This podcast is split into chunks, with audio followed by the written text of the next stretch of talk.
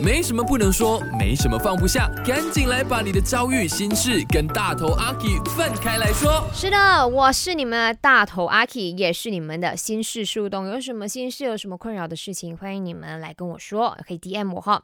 今天呢，说到这个 K 啦，他呢就跟前任分开了。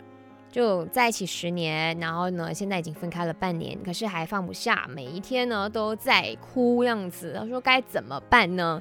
在 IG 那边呢，收到很多朋友们的这个留言呢，比如说，嗯，V Man 他说没什么突然不突然的，反正就是想好了才会做的决定嘛。我们要学着去接受、去放下、去坦然面对。嗯，他说相信提出分手的那一方应该也是经历了不少的失望才会做出这样的决定。没有怎么办呢？就 focus 自己吧。然后 Jokely 他说听薛之谦的歌吧，哭完就没事了。嗯，听歌也不是是一个好方法，就可以让你呢发现你那些所有的不开心跟不快乐。